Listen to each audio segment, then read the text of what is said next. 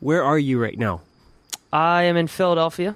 Okay. Uh, You are in America's Hat. even better if you listen carefully around me, shh, shh, Anthony. Shh. If I can hear it on Skype, it's definitely going to come through. I'm in the forest in uh, Quebec, Canada, right now. In one of the most beautiful places on earth. It's actually the place where me and my parents meet up every year. We have to do a clap at the end. I'm writing it in the notes. You don't have to say it out loud. I know. Uh, you did that to me like what two episodes ago. So know, I you did this is yeah, this but it is- wasn't. It was relevant. So I. So you've been don't know. traveling the world. I've been extremely relaxed. Yeah, I've been well You've relaxed. been like off the grid, but on the grid because you posted like 30 Instagrams a night. but that's the easiest creative outlet for photographers ever. Really, honestly. And then you let your Instagrams linger like a week behind you. Yeah. So you were back for like a whole week and there were still Instagrams happening. So you're just really screwing everyone up with their awareness of where you are. It's really weird, but you, you, I can't. You know that you see these gems in your memory that you, you have to share with people, and you, I can't not do that. Speaking of sharing gems, huh? Wow. Nice. See that? That's pretty Nice. good. I know, professionals. Um, so there's thing that th- this thing that's been bothering you and me for I now over a month because we've been slacking. oh, we've we've actually been slacking. Wink, wink. Um, we. it's like inside jokes on inside jokes. It's amazing. We we are both extremely bothered by a phenomenon that affects the people the most vulnerable to I guess uh, what would be a good word for that? For uh, not necessarily imposter syndrome. We I think we talked about that already, but for lack of self confidence uh, when it comes to sharing things with the world. That's a very summarized version of what we're bothered by. Uh, you have a term that you you've used and I, I didn't use, so I want to let you say it. Uh, what is that term? Are you talking about zero sum zero sum mentality? Yes. Yeah. Okay. So it's the whole thing where if you're trying, you're you know you're like, oh, I should write more. Yeah. But oh, I have nothing really unique to write about. Like I don't have anything to say that hasn't been written before. And in that your whole case, thing. That's true. what we're talking about. Well, that's probably true. but that whole thing is just. I know it annoys both of us to a point. yes. But it's the whole mentality that everything, all the ideas have been written, and I have nothing unique to say anymore. So why would I write anything? And that just And gnaws at me. it it's terrible because we have the distinct advantage and privilege of being uh, outspoken, loudmouthy type people. Uh, not that we were always like that. I don't know. I wasn't always like that. But it's very difficult to put yourself in the shoes of someone who thinks that way. The the zero sum mentality thing because you either you vanquish that thinking or uh, you're good at pushing it away, not to think about it because it's a it's a black pit. It's it's a terrible thing, um, and it's sometimes I get it hard. from time to time, but not not like on a grand sweeping scale. Right. I don't want to make it seem like it, all we're talking about is on the grand sweeping scale, but then you don't write anything. Like Mm-hmm. even about topics. Like I want to write about this particular topic. Oh crap! Everyone's written about that particular topic. I must not enter this arena. right. So it's Okay, not, so- not always as large, and you know it can be small. Uh, allow me to share a, a, a, a work example of this then. Uh, when I was, I think within the first two months of my working at Code School, uh, there was this thing that we, we all did in the office once in a while called Code TV. We just we would just do a screencast on a specific topic that would last between five and fifteen minutes, and the idea was just to help our students between the classes and the courses that we were teaching them that were more in-depth topics uh, to give them a few connective tissue topics like setting up a server or things like that. And i did my first one and it took me all night and i was really like sweating bullets to get it right because it was my first video. And then the second the idea for the second one came about and the idea was i think a package manager manager called bundler which is actually a really great tool that I learned how to use at the time, actually, even before that. But I, I really wanted people to understand how great that tool is. So I was really excited about sharing this information. And then as soon as I started to build this podcast, this screencast, uh, I realized that there were so many things about this tool that I didn't know. And th- almost uh, imperceptibly, as I was trying to work on it, I, I couldn't every time I tried to go back to work on this thing, I felt this horrible gnawing fear that I did not know what I was talking about, and uh, I shouldn't because as soon as I would put it out, someone would say, "No, this is completely wrong." And uh, and it would be the very fact that I was wrong on a recorded screencast would mean that I am not a person of value anymore. That's it. That was it for me. I would just be that someone would take me up. you have no idea what you're talking about. They should fire you because obviously you're not worth anything.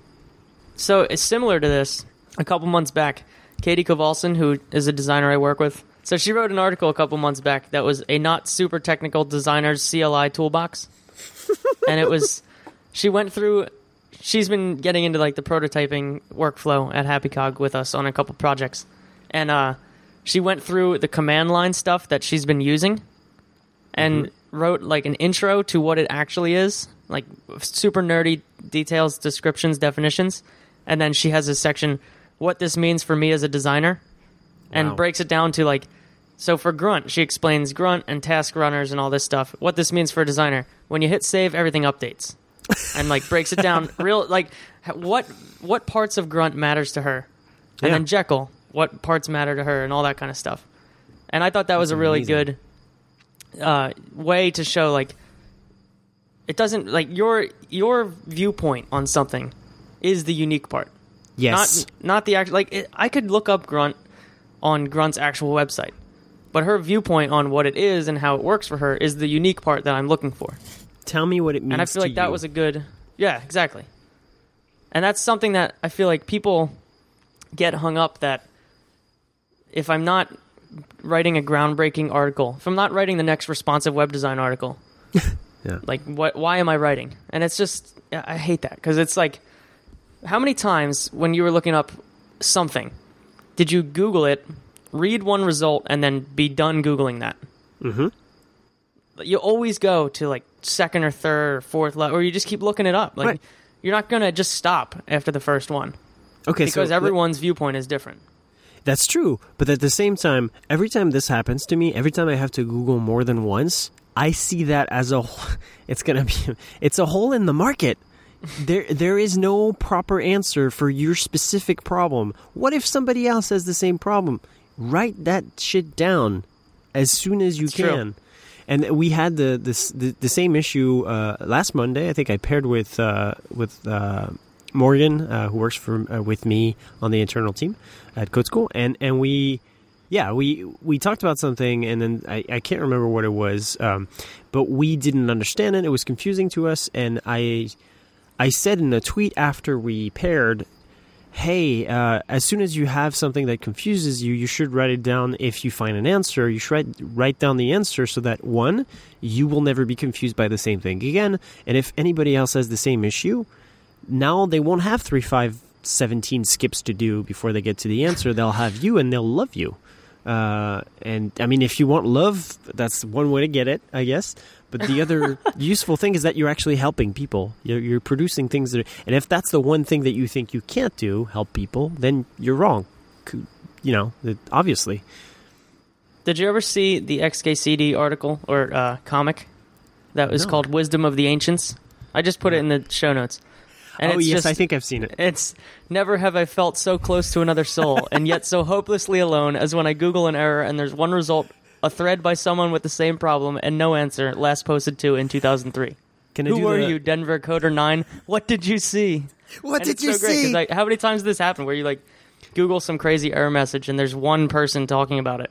And if that person just wrote an article after they solved it, there's probably it's not you know you're not the only other one that's ever Googled this, but everyone sees this one guy's thing, and it's, It's like oh I don't I guess Denver Coder Nine never figured this out.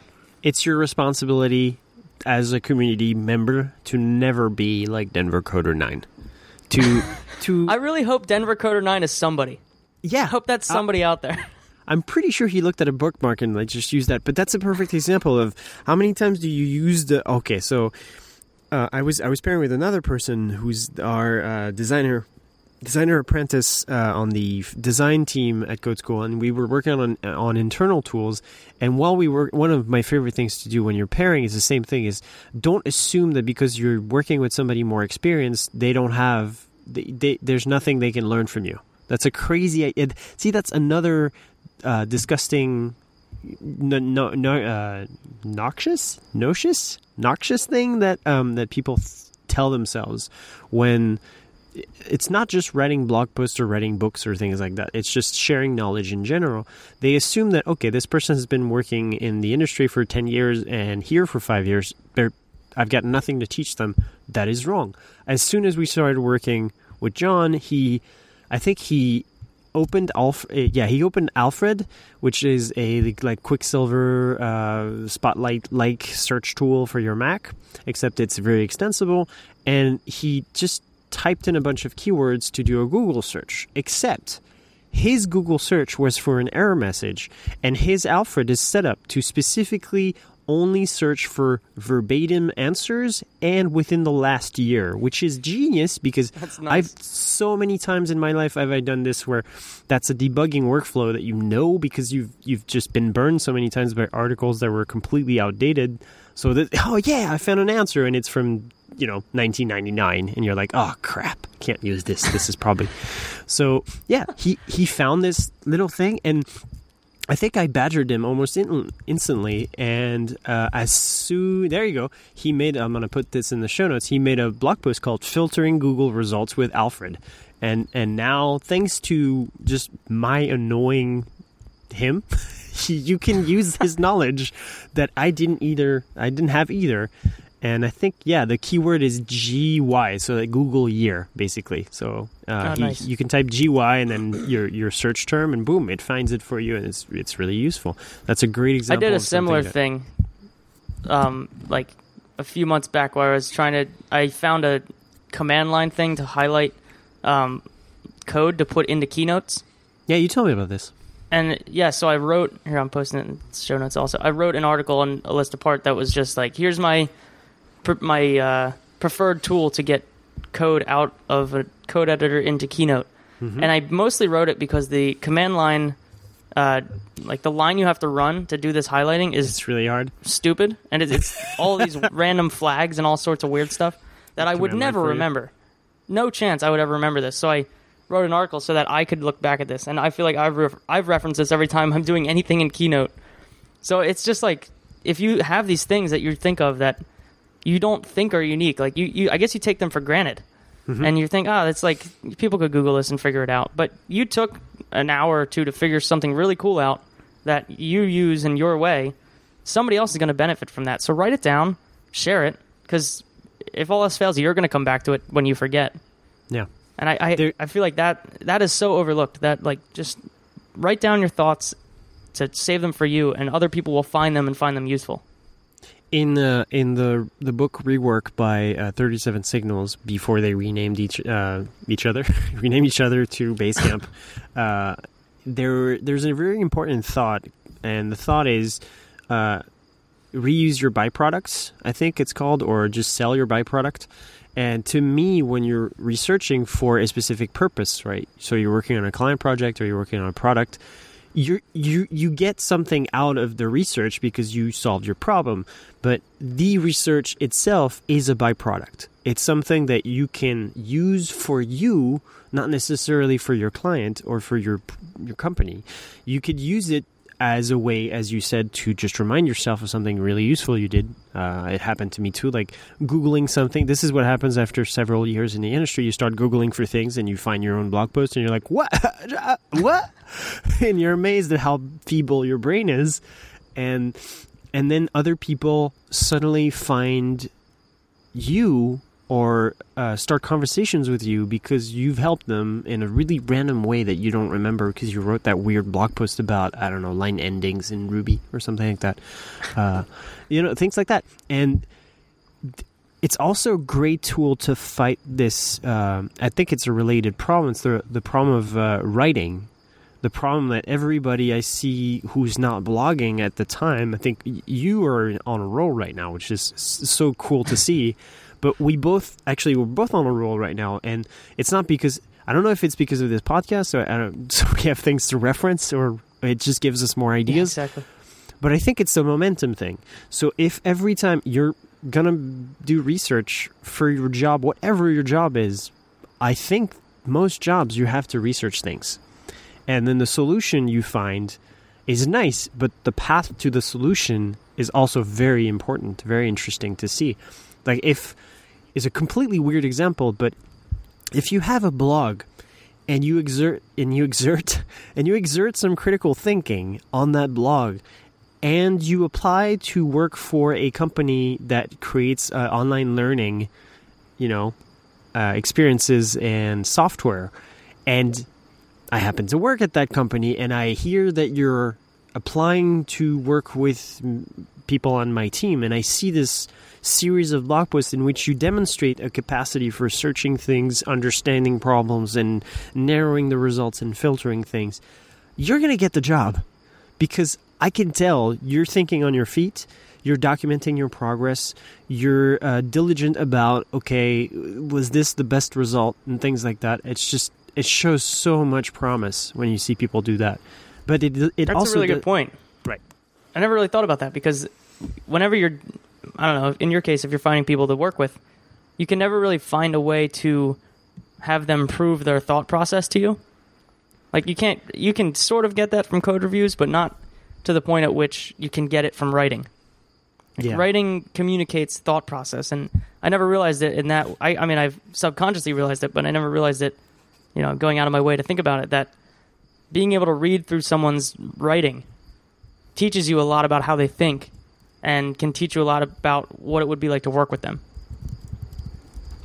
It's pretty cool. Yeah, I, that actually triggers a pet peeve uh, of mine. I, I will I will just try to keep this tangent short, um, and it's related Everyone to the take note of the time code. Take note of the time code. it's it's related to the zero sum mentality because I just I just talked about hiring. So I, in a way, I'm consistent. My digression's consistent. My my pet peeve of the month is hiring processes or processes. A lot of tech companies are very very afraid of. it's consistent. My, that what it a lot. What is that Uh, sound? How you spell it? Right. A lot a lot of tech companies are are very afraid of hiring the wrong people. Uh, most of most of the time it's because they they're small teams and if you hire the wrong person on a small team it creates a lot of havoc. There's a lot of tension. It's it's not comfortable to it's not comfortable to uh, to actually fire someone. It's not easy. It's not an emotionally, you know, zero sum thing. Uh, it drains you. It creates, you know, a lot of, you know, scar tissue on the team. So people have come up with ways to parse interviewees and um, to parse uh, people who apply for jobs in a way that just is systematic, and to me, not very, you know, human they end up having rounds of interviews or you know phone call screenings and things like that whereas as you just mentioned and i want to rebound on what you just said you can get a lot about someone by simply looking at the way they write. And i'm not talking about writing code. Like a lot of people are going to say okay if they if they're coders they're designers i want to see them design something. No no no. I want to see them think about how they work and see how they do that. And I think even without meeting meeting them or with, with a brief conversation on the phone, you could tell that they're they're actually the same person who were who was you know writing these thoughts because the, you know the voice matches up and you can tell that they're not just um, they're not just someone who's really strange in person. They're also the same person that you you uh, read. And to me, that's a very important thing. And too few jobs. I think there's very, very few jobs in the world that don't involve a lot of writing, especially these days. And so many interviews, so many hiring processes don't even take that into account. There's a bunch of email exchanges, but never any kind of like long form or medium form writing beyond a tweet. So that was my that was my pet peeve. I wish people would paid more attention about writing because it's so I essential. think the well, I think people do, and those are generally the people you like working with, that's true. especially if this is your if this is your uh, thought process around this thing. Right. Because I know I know a lot of times throughout my years at HappyCog, when we've hired somebody, the first thing most of us do is start, or when even when we're interviewing them, is start googling them, and then we're eventually finding our way to their writing if there is any, Right. and that informs a lot of what we go into an interview with.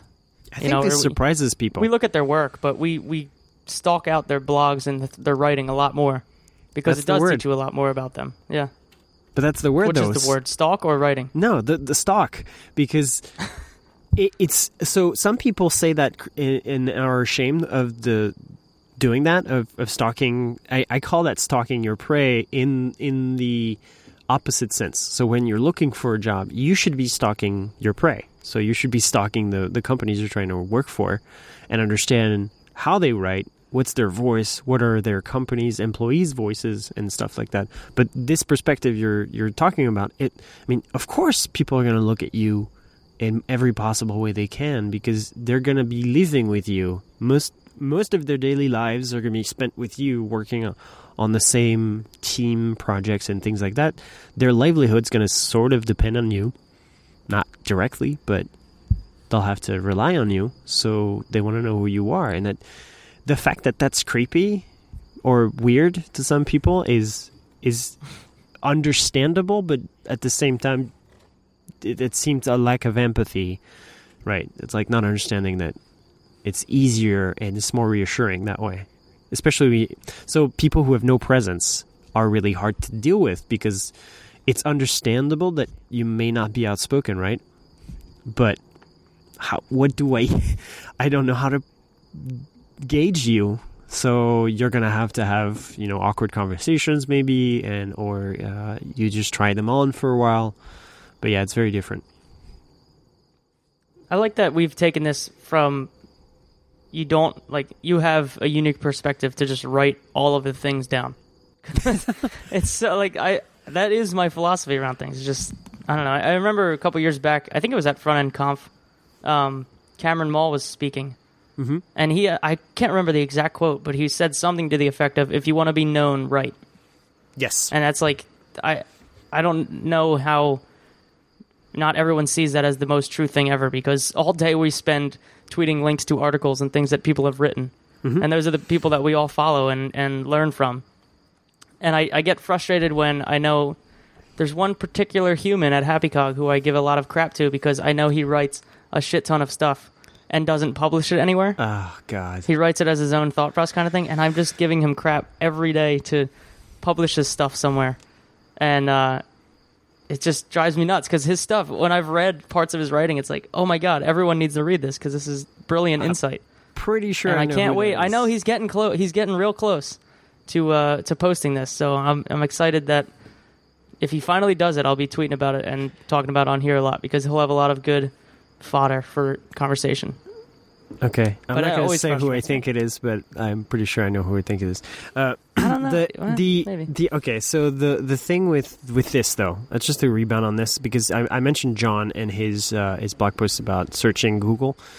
When john told me i think when we t- when we talked about this first thing the first reaction i th- when i told him hey you should blog about this. This is a really good tool he said well i'm paraphrasing for us paraphrasing to make him seem more you know not excited about sharing things. But he says something like, "Well, I have like ten drafts," and I say, "Whoa, whoa, whoa, whoa, whoa, whoa! Shh, shh, shh, shh! Stop talking. Why do you have ten drafts? Not even people who write for the New York Times have ten drafts. like nobody needs ten drafts." Keeping 10 things organized and, and, and progressing through a year because, okay, so a lot of people imagine that you, you necessarily have to write the whole blog post or the whole article, whatever you write, to have to write the whole thing down uh, and publish it. No, you don't have to. You can you can start writing it, and usually don't just write the title. That was something that uh, somebody said on Twitter as a as a piece of advice. I think when I when we both were raging about zero sum, I think on Twitter, uh, someone said, "Oh, at least write the title down." No, no, no, no, no, no. No, if you write the title down, you'll have a list of 100 titles by next year. And I have one. I can show you mine if you want. I've never ever written down one of these articles because I don't go back to see that list. I just, if something pisses you off, just, or you have an epiphany, you need to at least start one paragraph. At least. And I say one paragraph because that's what I found. Whenever I come back to something and I see one paragraph, there's the seed of the idea it kind of reminds me of the rage. So I can I I can put myself back in like uh, angry Olivier shoes and you know Hulk it out basically. This is definitely yeah. This is what I do. I mean, if I if I'm walking around somewhere and I'm just I think of something that would be interesting to write about, I I use Vesper as my notes app. Mhm. I write whatever the title is in the little bold area, and then I just write nonsensical run-on sentence of all of the thoughts that I'm thinking about that topic that make no sense in that order. But I just put them all there. Everything I'm thinking, if they're just like random little shards of a sentence that I would use later, just write it down. And I have this little note that I go back to, and it's just all these things that spark more writing later. But it's, I think it's that, like, that's how I start. You know, that's, everyone needs their own starting process because starting is the hardest part. Pe- most people will just write a title down and then sit there and stare at the page and be like, I don't know what the first sentence should be. And it's like, well, you're not going to figure out the first sentence right when you start writing. You're probably going to start in the middle. Like, not saying that you probably will because that's the best flow, but if you just started writing about that topic, what would come out would be in the middle of your post. And I feel like that, whatever your starting process is, you just got to get yourself up and running with writing, and you'll you'll fine tune the beginning and the end later. Yep. So I, I don't I don't know. I've never done ten drafts in my life of anything. Of anything. I don't know how. Maybe he's maybe he thinks what makes a draft is like a typo fix, is a new draft for him. Maybe he's got a very weird definition of draft. No, I think I think they're actually things that he's polished, and and the problem is that it, it's just oh like wait, you're saying ten individual, not like ten. no, no, of saying ten thing. drafts of the same post of one no. thing. no, no, no, no. I'm saying ten man. drafts of ten different things. Oh, that's totally different than what I thought you meant. No, yeah, but it. it I mean, what what got That's- out of you better. is is just as valuable. Uh, to me, the well, let's talk about the starting part. The starting part. Um, there's a really I don't know if that's the blog post, but um, Merlin Mann, who's a, a podcaster, uh, blogger, really uh, lovely person, wrote a blog post. I think is I think the blog post was called "Making the Clackety Noise," which is one of my favorite things ever. Um, but I don't think that's the blog post. There's another one where he talks about his dad, and that's a really poignant blog post where the the basic gist of it is, I started out wanting to write about uh, sofas. it's a terrible example, but I, I had this rant about sofas and I wanted to be funny. And while I was writing, my fingers took me somewhere else. And repeatedly, when I start writing something that pisses me off on Twitter or I find a draft and I want to polish it into something to be done and published, I find this thing that happens with my fingers where I will digress like I do on this show, and the digression will be more interesting than the original thought. And this is something that you get from shut shutting the fuck up and putting your fingers down and typing. And and that's the thing like whenever he I think discusses advice for writing, the advice is repeatedly the same. Shut the fuck up, turn off this thing and write. That's the thing you need to be doing. Uh, you did, you don't need to be doing 10 drafts not to harp on John forever. You don't need to be polishing every single one of those drafts. If if you haven't published something since the last month, you need to be writing, finishing it, and publishing it. And if someone needs to review it, you know, make it quick. Like I, I generally tend to these days. That's another trick uh, to push you to when you don't have the confidence to pu- push the publish button, is to just send it off to a friend. So for in your example, I I use repeatedly as a sounding board to say, okay, what, does this make sense? Like, is this completely stupid, or is this a, a, full of typos and I can't see them, or something like that? Um, my friend Terrence does that too. Like he sends me, uh, I think Ruby core meaning uh, transcripts and stuff like that, and I just go through them and and look at them and see if they make sense. And I'm like, yes, this is great. You should publish this. This is great. Or I have a few edits and I'll just edit them in line really quickly. So this is all sort of related. I like it. That I think a lot of our procrastination is, you know, of of writing or finishing a draft is that we think we don't have a unique like take on the idea. Mm-hmm. But do you remember like a year ago or 2 years ago when every designer that you've ever known started posting pictures of their desks? Yes. Like literally a photograph of their desk? Well, not you, literally. Do you think but I see you don't remember that? I, I you- remember them posting happened. a picture. That was this. a very long stretch of time when every designer I've ever known, not everyone, but a lot of them, posted pictures of their desks. Not saying that's bad. My point Uh-huh. is, the second or third person who did that, Mm-hmm. they could have said, "Oh man, someone's already posted a picture of their desk. like, I this is not. I shouldn't do this." I like where you're going. But the point is that people loved that. yes, People loved that shit. Like, oh, I wonder what kind, what color desk he has. It's probably a wood. Oh, look, she's got a nice light wood one. But Mm-hmm. people love that stuff. But after like three times, it got pretty old. But nobody Mm-hmm. cared because the people that were into that wanted all of it. Like they, they I- want all of it. So never got old for if me. that if that's not if that's not like if there's people that are posting their pictures of their desk and they're the 12th or 13th person that's done it you can write the blog post that mentions the same ideas as two or three other people have done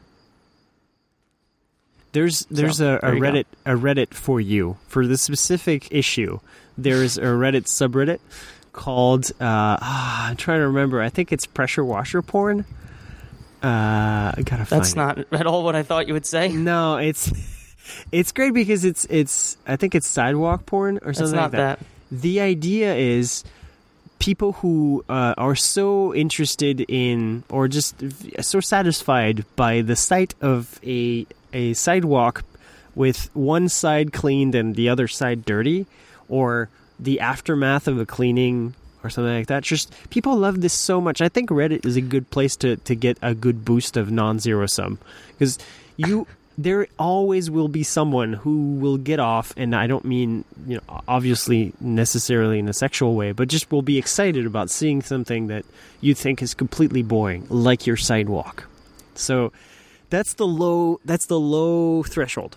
That's how low it is you just share a picture of your desk or your your newly freshened sidewalk and someone on the internet will love the shit out of you if you start writing thoughts, actually constructed constructed sentences, and hopefully intelligible, again, you don't have to be the best writer ever on the first thing you publish. As as Anthony mentioned earlier, this is one of those things where the ambition levels is always it's always really strange because before you've ever had like more than five blog posts on your blog, you're always that's your goal. You want to be like you want to write as well as oh, what's a good like you know um, daring fireball. You want you want to write as well as john gruber does when he goes on a rant.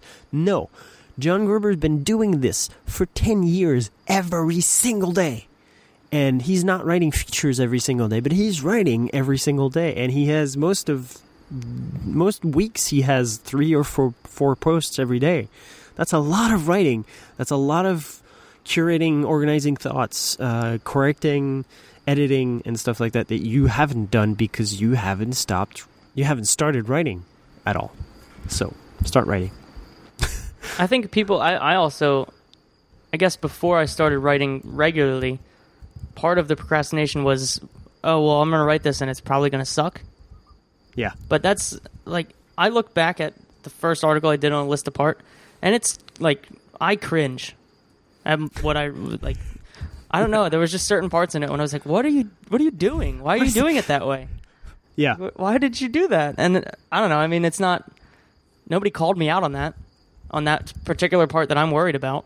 You know, people found value in other places, and the whole thing where there's like a silent minority or silent majority of people who are appreciating stuff that you're putting out there, and a very Yeah. vocal minority of people who are trolling your articles or anything like that. that was a, But that I mean, a, I a tweet just- recently i'll try to find know. it Yeah, somebody was somebody was going around with that kind of tweet that most of the internet loves your like loves what you're putting out there. But Right. my point is, I wrote a thing and it sucked because I looked at it a year later and I thought it sucked because I've changed how I work in the last year. But I could just go and write another thing now. But nobody's gonna. Nobody went back to that article and found the one particular thing that was pretty dumb looking back. And is like raving about it every day about how stupid that was. Like that's not a thing that happens. But for some reason, when you start writing, you're like, oh, people. If I get this one part wrong, people are going to give me crap for a year about this, and that's just not true. We have a very short attention span Yeah. for things like that. So The- I, I don't. I, that's another thing that makes us procrastinate. And I feel like if you can eliminate the largest ones of those, which is I have no unique perspective, people might think I suck. I don't know what the other ones are we listed, but we probably listed two or three others. If you can just forget about those for like 10 minutes and write the thoughts that you're thinking about a particular topic down, you'll have pretty much 90% of a blog post written. Mhm. So There's- I mean, maybe for you it's only like ten percent, That's very true. considering the word length. Well, here's uh, th- see, but what your your jab is actually very useful for me. Is it's uh, something that I've been working on as I've been practicing blogging. Is just reducing, reducing, reducing the amount of words that I use to describe things. And uh, even though I do it, I'm actually a proponent of the less, you know, fewer words and less fancy words to express a thought. And this is why I swear. This is why I try to be more approachable. Is that I think if you're going to share an idea it doesn't have to be fancy to be effective and useful to the rest of the world. As long as it's coherent, that's the only thing you have to go for is like just basic syntax and please typographical, you know, clarity. So you don't have to not ever make a typo, but if it's a string of typos, then consider asking a friend to review your stuff because yes, if I read a blog post by you, I'm not going to go there and say, "Oh, you made a typo here" in every line, but it does it does show that you're not very attentive to details if you publish a blog post with five typos every paragraph. Um, I guess that's the only thing. It's such an obvious little thing, though. You can have, I mean, there's there's services like that, but you don't want to pay someone. Just ask a friend or ask anybody on the internet internet to review your blog post which is something that I've started doing after years of not working on the feeling inadequate to do that. is that is that the one? How to be wrong on the internet? Uh, yeah, I just posted a link that uh, I bring this. I bring Brent Simmons' blog up every day or Mm-hmm. every show that we do on this. But he wrote a post a couple weeks back, "How to be wrong on the internet," and his point was that like I think the best line in there was blogging is for me part of the process of getting to the truth. Like he doesn't he doesn't go into writing to be right. He just starts writing. Mhm. And he either figures out what he's trying to figure out through writing it and then he doesn't actually post it because he's already figured a thing out or he posts it to let people know how he figured it out. Mhm. Or he never figures it out and writes a thing and then somebody says, "Hey, you're wrong because X, Y, and Z," and he learns from it and then writes another thing about how he learned from it and it's like he he's got he's completely gotten over the fear of that most people have about being wrong on the internet because he realizes like he's going to learn from it. And i, I guess most of this is just about fear really because we say lack of uniqueness or whatever zero Yeah. sum mentality. But it's really just fear of being non-unique or being wrong or anything like that. I don't know. I mean i guess it's just a thing that you have to force yourself to do it to really get over it Yeah, well, here's here's an example of screwing up. There you go, being wrong on the internet. I I posted a, a tiny blog post called "Jumping Between Words in a Console" because I'm I'm I'm amazed and annoyed when I'm working with someone or collaborating with someone and they they manually move their arrow keys between words or like not words but letters uh, to delete something or just to, to go back to the beginning of a sentence because there's a way to turn on basically character uh, word jumping inside of most people's text editor and text editors and, and terminals and things like that. So I wrote a blog post about it and I just had a few steps to turn it on in some terminal applications for OS 10 and stuff like that. And of course, I was wrong. So, uh, within a few days, I think someone had sent me an email, a very nice, thoughtful email, where he, what, there you go. It was uh, Thiago, and I don't have his last name, Araujos. He says, hi, hi, Olivier. I just read your blog post jumping between words in the console. There is a, a way to move the cursor in the console with the mouse. Just do Option plus click. So that's nice. I knew that, but you know, you never know. Maybe I didn't know that, and I would update the blog post to be more useful. And then he explains to me that in iTerm, the other app that I describe, the setup is much more simple than you described. Boom. Not this guy was not just pointing down, like kicking me down and pointing and laughing. He was actually trying to help me. And this is what happens when you're wrong. People don't necessarily laugh at you unless they're dickheads. But you know, fuck these, fuck these people. I feel like I've said that before on this podcast. Like, I think so. I think I feel like we're looping back around already, but But I mean, yeah, if people are going to do that, then d- d- forget about them. D- Block 'em, yeah, if, yeah, if someone's that bad, that's what the block button's for. Exactly. Just have fun. That block button's satisfying. But because mo- there's like 90 other people who will be the helpful person that will email you and say you could just you can just click with option. right. And even if and it's fine. not You're not going to be mad at them for helping you out. Right. And if and, and you'll feel slightly embarrassed for a second, but then you realize, hey, you can credit them in your blog post. They'll be happy about it, and then you'll be happy about it because you've actually made something more truthful. To to Brent's point, you've achieved a more true answer than you had before with your blog post. So I don't know. I feel like the the problem is that yes, sometimes people are going to be nice, emailing you and doing things like that, and then sometimes just just not going to. So what do you say to people who say, "Oh, I gave a talk and nobody had feedback, just no feedback whatsoever, not negative, not positive"? Because I have I have a few people saying that to me. I, I all right. So no feedback generally means people liked it but didn't have any strong feelings on it, or you didn't make them angry enough to have feelings about it. Okay, so you But they generally liked it. you were beige. You need to be less beige. No feedback is a good thing. No feedback is you made sense. Nobody had any questions, but nobody's really sure where to go from here. right. Which is I I don't know. It's good. I mean, you added you added value. Mhm. Unless they walked out early and they didn't have anything to say. Yes. but even then, who cares?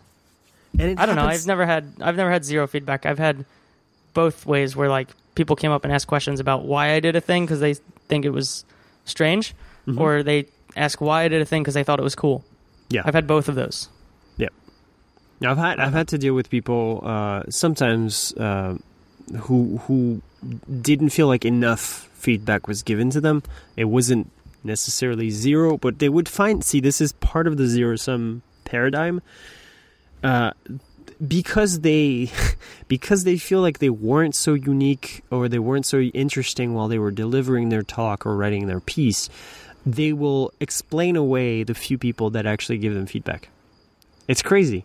It's this this crazy thing where they'll be, oh, they no, they give me feedback because there was a typo here, and uh, although they said my talk was great, there was a typo on the thirty first slide or something like that.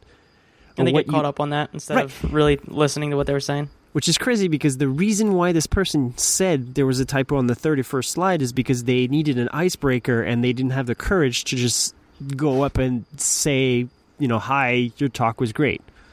Most, you know, awkward people will, will, will say things like that. They'll find some kind of icebreaker that just isn't as hard to say. Like, hi, um, did you notice that, you know, um, you can do this? And then they'll say, but I, I really like your talk. Or they they won't even say that, but, you know, they want to help you because they don't, they don't, they haven't discarded you as an idiot. They wouldn't try to help you if they had. You know what I find weird is that people No. sometimes think that writing is scarier than speaking. Mm-hmm. That's not that's not true. No. Because writing, you at least you write a thing. I feel like we may have talked about this before. You write a thing, you post it. Mhm. If somebody hates you, Mhm. you're not going to see them doing that. You're not going to see them being like visibly upset at what you're saying. If you're speaking, you're looking them right in the face, Mm-hmm. and you're going to know. I, I, this is I don't know. It's something I always found funny was that writing could be scary Mm-hmm. because there's like this wall of anonymity between you and whoever's reading your stuff. I just thought that was like if you if you want to speak, you need to start writing first because it helps you articulate your thoughts. It helps you get over that little bit of fear of being wrong or being unique or whatever that fear is. If you start writing and you'll get that stuff out and then you'll be a lot more comfortable like getting into speaking itself. Yeah, and you, if there's something that you feel so strongly about that you keep writing about it, then you know that maybe you should speak about it because it's something that just it sticks there. It's it's something that Exactly. either riles up people when you talk about it, writing it down, that maybe you can have an impact by a bigger impact by by making a, a talk out of it. Th- th- I or even that- people you'll people will read what you're writing and, and send you a message and say hey i really liked your thoughts on this particular topic would you want to speak at this little meetup i'm running or a conference i'm running i think you would be a good fit i've had that happen a lot where like some little idea i wrote about turned Mhm. into like hey come out to this meetup and talk about this stuff Wow, that's really cool. Uh, what another thing that uh, it, I guess the opposite of that is if you have a really uh, the thing that you really give a crap about and you want to just you just want to share your point of view and you've went over the bump of the hump not the bump the the hump of actually uh, actually writing it down and feeling like your opinion matters there there's a weird thing that people expect necessarily is that this will happen.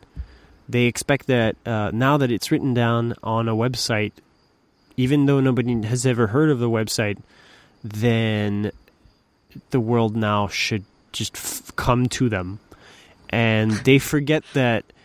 Uh, there's nothing dirty about asking for feedback or just sharing your stuff actively, not def- you know, not sitting down there and, and waiting for people to come, because people don't know about you. Uh, the, they'll find you maybe if you have decent, you know, uh, search engine ranking. If you're lucky and the keywords line up right, it's like the stars. The keywords line up to to make their path to you. But most of the time, it's going to be things like, "Hey, person that influenced my thinking, what do you think about this article that I wrote?" Uh, that's kind of a weird phrasing, but it's happened. Just I've had moments I think where I I was thanking somebody for inspiring a thought, and they thought it interesting, and then either retweeted it to the people that followed them, or just like gave me feedback, which is just as valuable as retweeting it. At, like if I get feedback from someone that I admire or that inspired some kind of useful thing in my head, that'll be great. That that's great reinforcement, and then you'll get to that point where you you actively share these thought with other pe- these thoughts with other people and you don't feel wrong necessarily sharing them and and you get to actually make a talk proposal which uh, again not everybody's going to offer you a just little conference why don't you come talk talk here? You might have to okay this is a conference about open source. I have this really in, interesting thing that i'm doing that's very important i think to open source projects. I hope i wish people would care about this. Then just just apply. Just write a little blurb summary, or just use your blog post as a sounding board, where you just send it, the blog post and say, "I want to write a, t- a talk based on this blog post. What do you think?" And that's it. You might be in the door. So, I like what you're saying because the number one way to get over fear of writing or fear of publishing thoughts or anything like that is to write a thing and to send it to somebody that you admire and that you follow and that you value their thoughts. Mhm. Because if you have, like, you could have 30 people read your article that you've never met before, and it wouldn't be, you wouldn't get as valuable feedback from them because you don't know them, you don't know what their thoughts are, or where, Yeah, what kind of developer designer they are, or Yeah. anything like that. Not that it's not valuable, but you just no, it don't. feels nice. you don't know but them. It's short term. Yeah. Yeah. But if you write a thing and send it to somebody that you admire, their work or anything like that, and they read it and give you some feedback or show some sort of approval, I guess, Right. that means a lot more, and you get over your fears that much quicker. Like that is, that is a, definitely a fast way to just get over the fear of, of publishing thoughts. And if you ever get into the position of having people who do that to you, please remember to be kind and and don't spare the compliment or the encouragement or the retweet. It's not going to cost you much to retweet somebody who has less of a voice than you have. Uh, this is something that that I regularly do when I notice something that just somebody else has a smaller access to people and feedback than I do. And instead of saying, hey, this person wrote this really cool thing, which is, I guess, a really huge endorsement, uh, you can simply do a retweet. You can simply favorite their thing and then actually read it when you get time to, and then go back to it and then share it with people. Like it's it's a really nice thing to do, and it it's crazy how little things like that changed lives because if I remember correctly, Neil deGrasse Tyson did that with Carl Sagan, wrote him a fan letter, and uh, asking him about all sorts of questions. And Carl Sagan invited Neil deGrasse Tyson to come visit the observatory, where or I I don't know where he was working at the time, but he basically invited him over uh, on a weekend and like parent permission and all that stuff. And I think he picked him up at the station or something like that to, to give him a tour of whatever uh, amazing laboratory he was working in. I'm not sure exactly if I remember this correctly, but I think that was in Cosmos. You're I you're think you're, mo- you're pretty much yeah you're like ninety percent right probably. Right, I don't cool. remember the other ten percent you probably got wrong, but it's close enough for the story. yeah, and th- and that's that's what matters. Like this kind of um, taking care of a, a of a of a tiny faint candle, you know, candlelight, uh, can sometimes turn people into f- just devoted The next Pra- thing. right the next thing and they'll they'll there's just that act of kindness that will keep going. They'll just find somebody else to to to help feel better about their work and stuff like that and there's so many people waiting out there in the I don't know if it no not really trenches. I guess I'm in the woods so I'll just say in the woods. In the woods of Twitter they're just uh they're just waiting to just blossom into very thoughtful speakers and thinkers and people like that. And this is okay. So this is the thing that that I've become more aware of recently. It's just the fact that there are so many amazing points of views and so many different kinds of personalities around uh, that you can learn from. Just just how my coworkers think about problems differently than I do is always enlightening and sometimes I wish more people had the chance to see and hear what they how they think.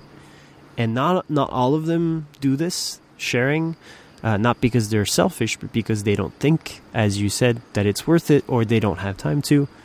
Uh, but in a, and sometimes I guess you it's important when you can to take a few steps back, and think about what you did and how you did it, and share it with somebody else.